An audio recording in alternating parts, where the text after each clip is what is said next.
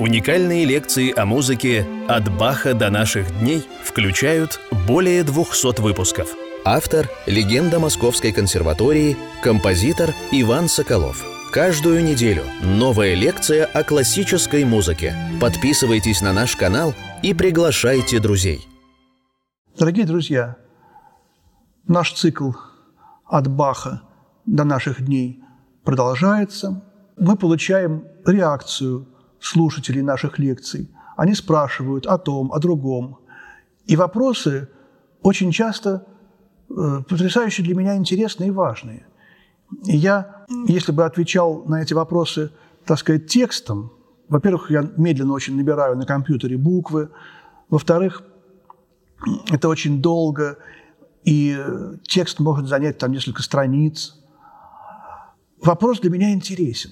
И я вдруг забываю о каком-то композиторе, о котором хотел бы рассказать, но не рассказал. Вот один из таких композиторов – это Антон Брукнер.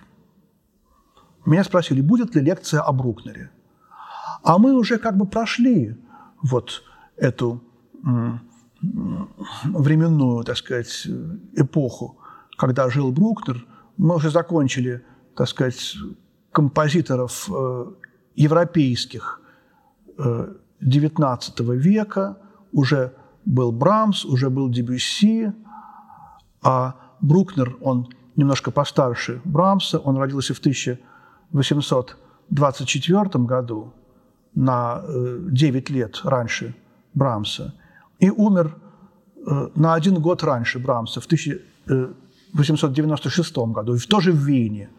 Вот. Они жили с Брамсом довольно долгое время в одном городе. И вот что же делать, как бы прошло уже время Брамса, потом вопрос, почему я его не вставлял в основной цикл, потому что у него совершенно нет музыки для фортепиано. Вот так получилось, что он всю жизнь играл на органе. Он, в отличие от евангелиста, протестанта Брамса, был католиком, таким очень-очень верующим до предела религиозным человеком, исповедовал католическую веру, играл на органе не только потому, что это была работа, но потому, что это была его духовная потребность. Служил Богу. И был таким скромным учителем музыки всю жизнь. И совершенно не было у него вот такой вот какой-то, знаете, мании величия, ну, в кавычках. У него не было ощущения своей высшей предназначенности, вот, которая была, может быть, у Вагнера в то время тоже, величайшего композитора немецкого. Фортепиано – это все-таки такой вот, ну, инструмент для солистов, который поднял, так сказать, на какой-то вот пьедестал Франц Лист. И даже у Вагнера там в ранний период творчества есть несколько фортепианных сочинений, даже в средние, даже в 60-е годы он что-то писал. Вот. Но судьба Брукнера вот такая. У него есть 9 совершенно фантастических, гениальных симфоний, опер тоже нет, и несколько хоровых сочинений, из которых самое известное – это «Те-деум». «Те-деум». Вот.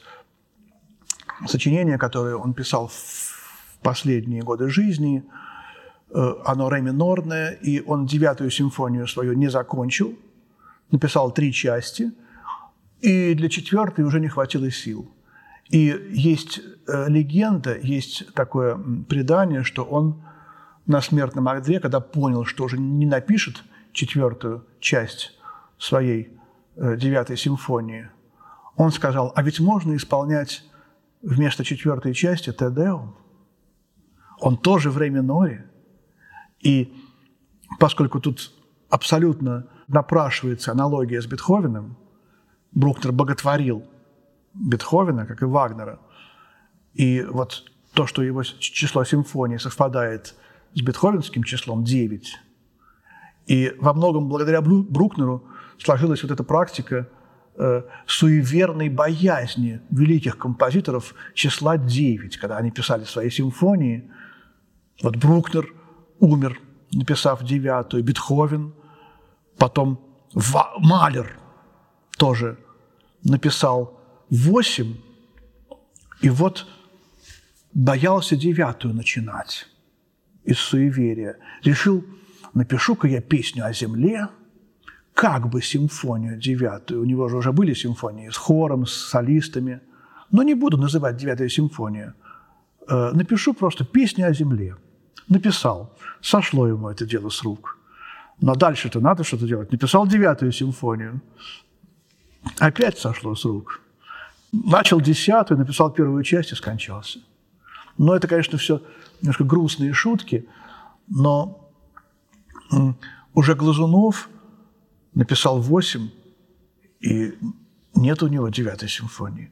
У Глазунова есть совершенно потрясающая вещь. Называется «Карельская легенда». Он очень быстро написал свою 8-ю симфонию, по-моему, ему было лет 35, в начале 20 века, в 1901 или 1902 или 1903 году он закончил вот эти 8. У него много симфонических сочинений, но «Карельская легенда» особенная. Друзья, послушайте в исполнении Евгения Федоровича Светланова «Карельскую легенду» Глазунова 16 года, опус 99. Я считаю, что он там далеко превзошел все свои симфонии. Мне так кажется. У Сибелиуса 7 симфоний. У Дворжака тоже, понимаете, 9. Он тоже, хотя Дворжак написал 4 симфонии, и 5-ю он назвал 1-й. Она так ему понравилась, 5-я симфония Дворжака, что он сказал сам себе: а ведь все остальные хуже, и они недостойны, так сказать, называться, входить в число моих симфоний. И 5-я симфония стала 1-й. Поэтому 9-я симфония, последняя Дворжака, знаменитая, из «Нового света», она называется так: симфония номер 9 в скобках 5. Потому что, когда Дворжак скончался, все-таки решили, что первые 4 симфонии прекрасные. И вот эти 2 авторские нумерации, они как бы вот так, таким образом существуют. И есть такая прекрасная вещь у Ерофеева «Москва-петушки». И едут из Москвы в Петушки в электричке забулдыги, пьянчушки, и пьют водку. Без конца пьют. И где-то на станции Есина один из этих несчастных, значит, пьяниц уже говорит: я не могу больше, ребята, ну, я уже 3 стакана или 4 стакана водки выпил. А другой говорит: а ты пей по системе Дворжака. Это как? Ну, был такой гениальный чешский композитор Антонин Дворжак. Не знаешь, что ли? Нет.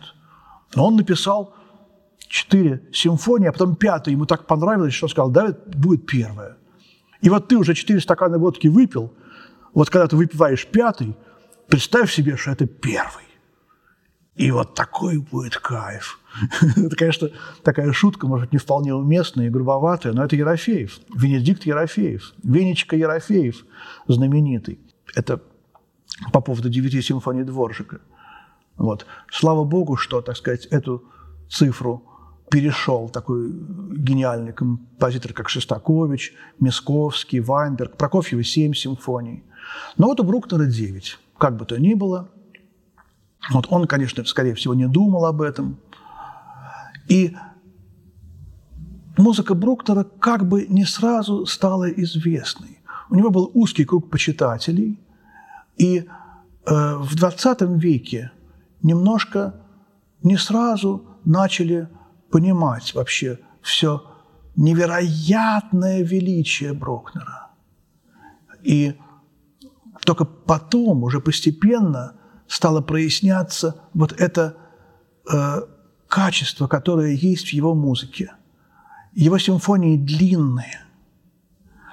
Они совершенно лишены вот той какой-то безумной спешки, той мании величия, которая чувствуется при всей гениальности музыки Вагнера.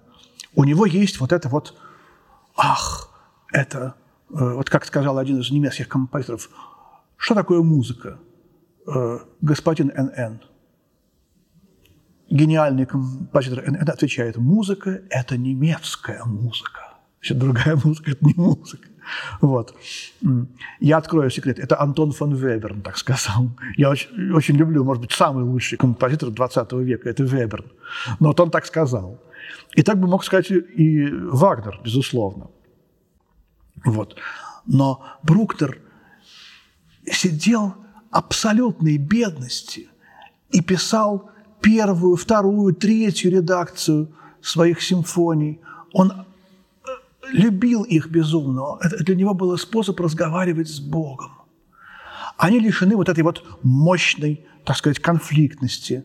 В них есть вот это статическое, немножко шубертовское, длящаяся бесконечность молитвы.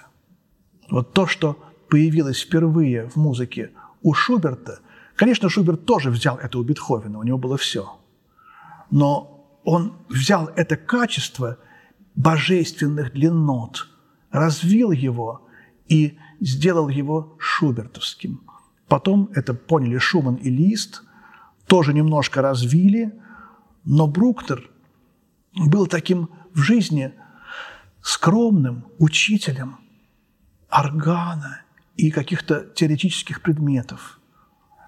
И его симфонии, они, конечно, исполнялись, их очень любили, но у него не было вот такого ощущения собственной гениальности, поэтому народ как-то особенно не верил, что он гений.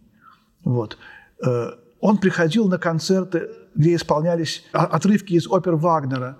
Он боготворил Вагнера, и когда какие-то дирижеры, например, исполняли его симфонии, третья симфония Брукнера, она посвящена Вагнеру. И там есть какие-то вот намеки на вагнеровскую музыку. Когда дирижер, который очень любил Вагнера, исполнял музыку Вагнера, сыграл симфонию Брукнера, Брукнер пришел в артистическую, поцеловал этого дирижера и сунул ему что-то в руку, а там был талер. Ну, это примерно как вот 500 рублей вот сейчас, после премьеры симфонии, сунуть и сказал: «Выпейте пиво за мое здоровье». Вот в этой сцене весь Брукнер. Невероятно простой, какой-то даже такой странноватый. У него никогда не было жены и детей. И он жил таким каким-то отшельником, анахоретом. Но интересно, что он любил женскую красоту. Немножко так абстрактно, идеально. И он любил покушать.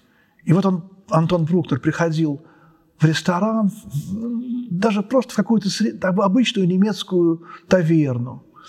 Заказывал себе кусок мяса. Ему подавало это мясо какая-нибудь хорошенькая официантка. Он тут же в нее влюблялся. И когда он съедал свой кусок мяса и расплачивался, он говорил: «Девушка, а вы не вышли бы за меня замуж?» А это был такой полный, одинокий, уже 65-летний или 70-летний немец. Она пугалась. «Не пугайтесь, пожалуйста. Я верующий человек. Можно я вам подарю Евангелие?» Тут она пугалась еще больше, уходила от него. И бедный Антон Брукнер опять уходил из таверны одиноким, но сытым. И вот это вот характер такого, немножко такого странного, одинокого гения. И такая же абсолютно его музыка. И вот когда музыканты и любители музыки XX века были уже до предела насыщены вот этим вагнеризмом, этим гигантоманией там, Малера, я не знаю, этими диссонансами Стравинского, Шонберга. Они вдруг вспомнили про эти 9 симфоний этого тихого, гениального, забытого и никуда не стремящегося и тихо разговаривающего с Богом Антона Брукнера, который сидел одиноко, пребывал в мире своих 9 грандиозных концепций мировой гармонии. У него тоже, как и у Дворжака, между прочим, были несколько симфоний перед первой, которые условно называются нулевой, там, минус первый, минус второй. Все эти симфонии сыграл великий Геннадий Николаевич Рождественский. В Большом зале консерватории был цикл. Геннадий Рождественский фантастически образованный музыкант, и он нас пытался, можно сказать так, просветить. Он просветитель. Я помню эти симфонии Брукнера. Денисов говорил, оказывается, самые гениальные симфонии Брукнера – это минус первая и минус вторая, нулевая. Я не знал, потом мне уже меньше нравится его музыка. Вот. Это все было, когда я учился. Потом Мартину Богуслава Рождественский исполнял тоже все симфонии. У него тоже их очень много. Полупустой большой зал консерватории. Я прогуливаюсь по пустым коридорам в антракте, встречаю Шнитке. Ну, думаю, ходит, молодец. Вот. Я тоже не на все ходил, но Шнитке ходил. И, да, скорее всего, даже на все. Потому что ему было интересно. Потом у меня есть четырехручные приложения первой симфонии Брукнера, до минорная. Я помню так главную партию.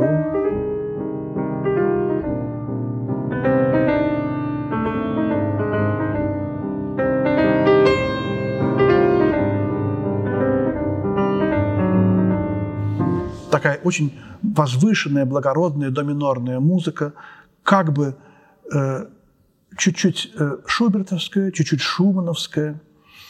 Брукнер очень поздно начал. Ему ничего не нужно было от жизни. По-моему, симфония, которую он назвал первой, вот эта, написана чуть ли не в 50-летнем возрасте уже. А умер он в 72. 1824-1896 год. Прожил 72 года. Известная история, как юный вундеркинд Артур Рубинштейн, который родился в 1888 году, а умер в 1982. Знаете, когда ему было 7 лет, его преподаватель привел его к еще живому Брукнеру. Человек, который видел Брукнера, умер в 1982 году. А Артур Рубинштейн – гениальнейший пианист. И вот он рассказывал, престарелый Рубинштейн, как он пришел с 7-летним мальчиком, Брукнер открыл дверь, тот сказал ему, можно вам поиграть? И Брукнер сказал, что вы, я старый, я больной, я только, в общем, общаюсь с Богом, я очень устал, я вам ничего не смогу сказать ценного. Спасибо, что вы вспомнили обо мне, пришли ко мне. В общем, он даже не стал слушать. Но вот эта встреча Рубинштейна, Артура маленького и Антона Брукнера, она осталась в памяти. Вот. Есть очень много хороших фотографий Антона Брукнера. Есть воспоминания о том, как на похоронах Брукнера был Брамс. Как вы знаете, значит, я уже сказал, что Брамс умер в 1997 году, Брукнер в 1996, они жили в одном городе в Вене, и было отпевание Брукнера в великом, грандиозном соборе Святого Стефана на главной площади Штефансплац Вены. Вот. Было много народу. И, как всегда это бывает, у Брамса и у Брукнера был свой круг поклонников, таких фэн-клуб, как мы сейчас сказали. Они считали, что вот только Брукнер пишет хорошую музыку. А те считали, что только Брамс пишет хорошую музыку, все остальные – плохую. Гениальные композиторы знали, что музыка настолько велика, что можно писать гениальную музыку в разных стилях. Где-то Брамс в каком-то письме кому-то написал, что музыка Брукнера умрет вместе с ним. Это неосторожное высказывание. У него не было кнопки «удалить» на его смартфоне. Вот, он писал письмо оставалось, его перечитывали, ходило по рукам, письмо гениального Брамса. Вот, а он уже забыл про это. И когда похороны Брукнера кончились, в чьих-то воспоминаниях описывается такой эпизод. Я шел по полупустому собору и услышал где-то в углу глухие сдавленные рыдания. Я тихонечко обошел колонну и увидел за колонной стоящего Брамса, который сотрясался от рыданий, и на полу была лужа слез. Слезы текли ручьем из глаз Брамса. Вот какова цена этой фразы. Музыка Брукнера умрет вместе с ним. Вот. Брамс понимал, что ничего в этой жизни не вечно. О такой же луже слез пишет великий альтист Дружинин. Вот. У Дружинина есть воспоминания о том, как он играл вместе с Марией Вениаминовной Юдиной квартет Брамса. Вот это тоже говорит о том, как эти слезы Брамс передавал в свою собственную музыку. И как эти слезы, человек, который имеет дар слез, Юдина, как они воспринимали эту красоту и грусть, и трагизм музыки Брамса. Федор Серафимович Дружинин описывает этот эпизод. Юдина пришла, и они сели. Это была репетиция. И Юдина сыграла первый аккорд квинтета Брамса, и из ее глаз брызнуло два ручья. Они тут же сделали мокрыми всю клавиатуру. Я, говорит, такого не видел никогда, нигде и ни у кого. Вот. Она извинилась, достала платок и начала вытирать клавиатуру. Понимаете, как воспринималась музыка Брамса великой пианисткой, великим человеком, Юдиной, которая прошла через все страшные страдания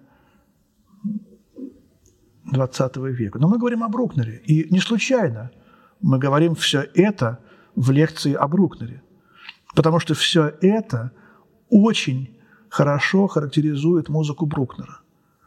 Музыка Брукнера лишена вот этой взвинченности, которая была в первой половине XX века. И если бы он написал бы что-нибудь для рояля, Юдина бы обязательно бы это сыграла.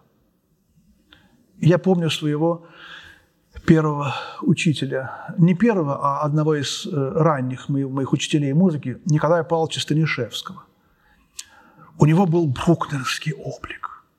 Он был высокого роста, немножко полноватый, и на его лице была печать духа, такая же, как была на лице Брукнера, это видно по фотографиям, любительским причем фотографиям. Когда он в фотоателье, то он там напомажен, его причесали, сам-то он, наверное, и не причесывался. А вот когда любительский, он сидит, и видно, что он только что говорил с Богом. Вот. И Николай Павлович то же самое. Я приходил к нему домой в его нищую комнатку 9-метровую в коммунальной квартире. Его родителей подряд одновременно почти репрессировали в 1937 году. И тут же умирает его жена, он 900-го года рождения. Николай Павлович, у него шок, он не выходит из дома годами. К нему приходят ученики, снимают его, пианино на прокат берут. 3 рубля в месяц стоило снять пианино, даже в 70-е годы еще. Не так много. Он дает гениальные уроки. И вот, когда я к нему ходил, году в 72-м, 73-м, он такие фразы произносил. «Я отдам сапоги за пластинку с записью 7-й симфонии Брукнера». Сапоги – это было самое драгоценное. И в то время, и... особенно в 20-30-е годы. Это было состояние. Он был нищий, у него было еле-еле, так сказать, чтобы себя накормить, денег. Вот. И что же это за композитор такой, Брукнер? У нас он был запрещен в 20-е, 30-е, 40-е годы. И только потихонечку в 50-е, ну, в 20-е, правда, нет, я оговорился. Приезжали иностранные дирижеры, играли его симфонии. И даже Шостакович с Лертинским играли в симфонии Брукнера. Лертинский играл на рояле, а Шостакович повторял на память с первого раза. Потом наступило забвение этой музыки. И вот постепенно запрет на музыку Брукнера исчезает.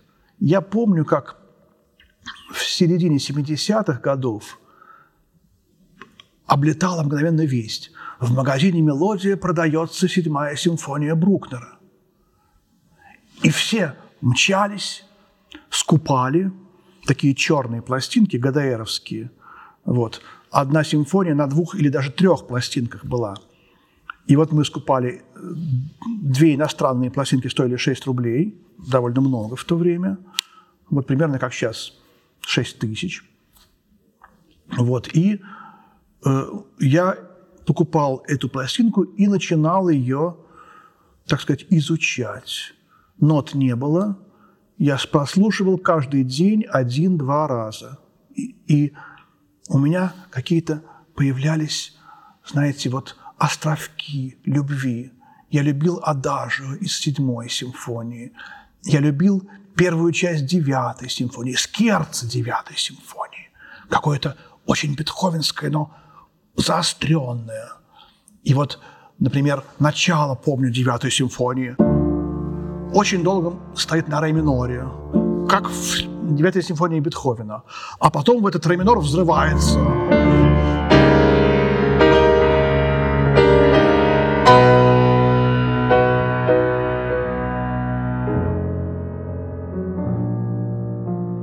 Вот какие-то целомудренная, но страсть. Понимаете? Страстное, но целомудрие. Вот как это соединялось в музыке Брукнера? Невероятная какая-то нечеловеческая страстность и чистота этой страсти. Помните в какой-то молитве?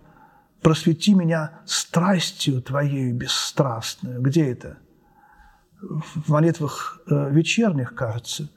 Вот это не так важно, что вот он был католиком, вот я православный. В людях духа это все смыкается. Бах был протестантом. Ну и что? Музыка Баха, музыка Брукнера, она принадлежит абсолютно всему миру, всему человечеству. И вот эти качества этой гениальной музыки, они надконфессиональны. Как и гениальная музыка, она надконфессиональна. Нам даже не важно, кем был Шопен, католиком или протестантом, да? По-моему, католиком. А Шуман, по-моему, протестантом. Но уж так ли это важно в сравнении с гениальностью их музыки? Шостакович. Но да, формально он был вроде бы православным. Но так особенно нигде нет у него, так сказать, никаких отсылок на Христа. Но же вся его музыка абсолютно проникнута вот этим качеством, о котором я сейчас тоже говорил только что. Невероятной религиозной страстностью. Для него музыка была религия.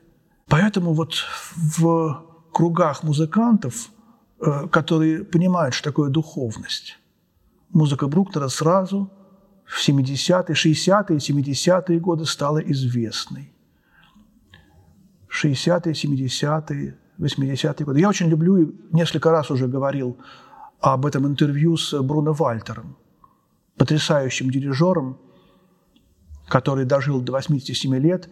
Его спросили в конце жизни: господин Вальтер, что для вас в вашей грандиозной дирижерской карьере было самым трудным? И Вальтер сказал: самым трудным было для меня продирижировать паузу в симфонии Брукнера.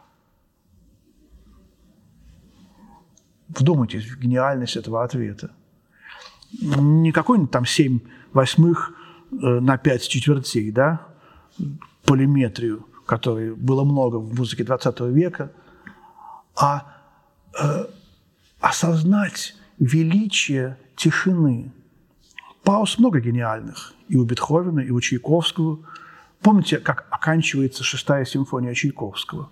Последний аккорд замирает, и пауза, и фермата в конце, уже после окончания звучащей музыки, начинается несколько беззвучных секунд, которые надо продирижировать, надо прочувствовать. Светланов Евгений Федорович в своей книге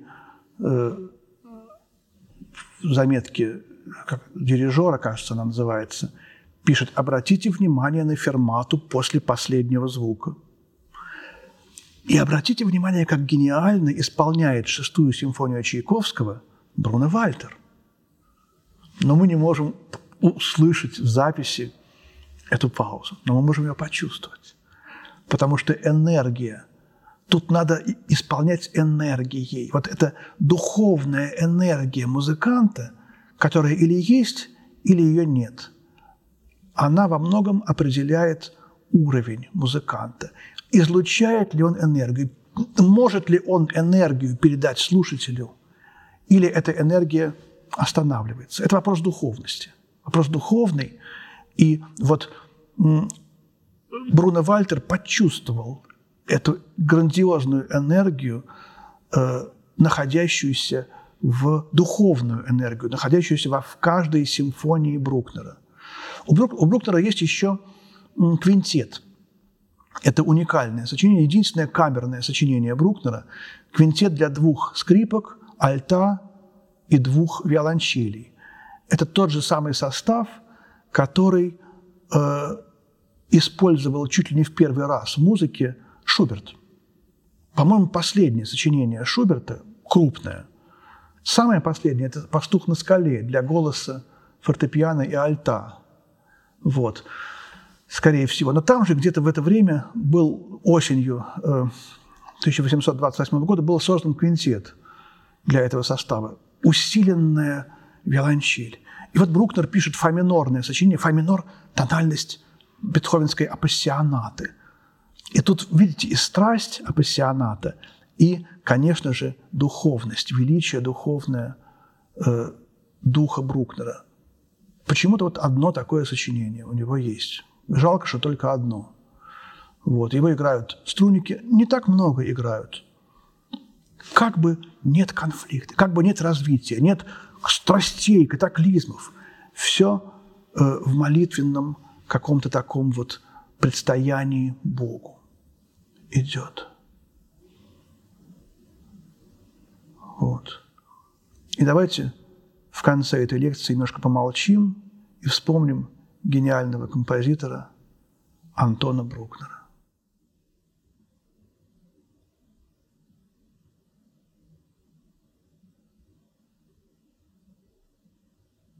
Спасибо, всего доброго, до свидания.